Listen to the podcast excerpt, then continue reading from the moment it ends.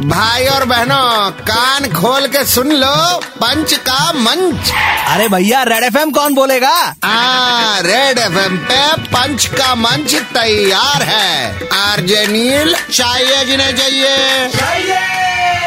तो तुम आ गए अब शुरू करें हम। प्लीज़ तुमको बोले थे वायलिन लाने कहीं नहीं लाए? खो गया रास्ते में चोरी हो गया। बहाना इनका लगा रहता है। चलिए शुरुआत करते हैं। एक जमाने में लव स्टोरी का मतलब था होना सेंटी हम्म बहुत सेंटिमेंटल भी होता था लोग। तो एक जमाने में लव स्टोरी का मतलब था होना सेंटी वाह वाह। इसी से याद आया मोहब्बतें को हो गए साल ट्वेंटी क्या बोल रहे हो? बीस साल हो गए उस राज आर्यन को। उसके बाल भी और बड़े हो गए आई एम श्योर इस मूवी में राज आर्यन के वायलिन के आगे परंपरा प्रतिष्ठा अनुशासन पड़ गए थे फीके I love the movie PK PK की बात नहीं हो रही मोहब्बती के कॉन्सेंट्रेट इस पे करो। ओ अच्छा हाँ ठीक है कॉन्सेंट्रेट तो इस मूवी में राज आर्यन के वायलिन के आगे परंपरा प्रतिष्ठा अनुशासन पड़ गए थे फीके वैसे बिग बी एस आर के अलावा इस मूवी के एक्टर्स बॉलीवुड में कुछ खास नहीं दिखे। और एक्टर्स भी थे क्या? हमको याद भी नहीं आ रहा है। एक कैरेक्टर का नाम बोलो तो। ओ मेपल लीफ ऐश्वर्या भूत राजा रियन का बेहाला। बेहाला तुम बस पकड़ो और सीधा निकलो यहाँ से। Okay okay one second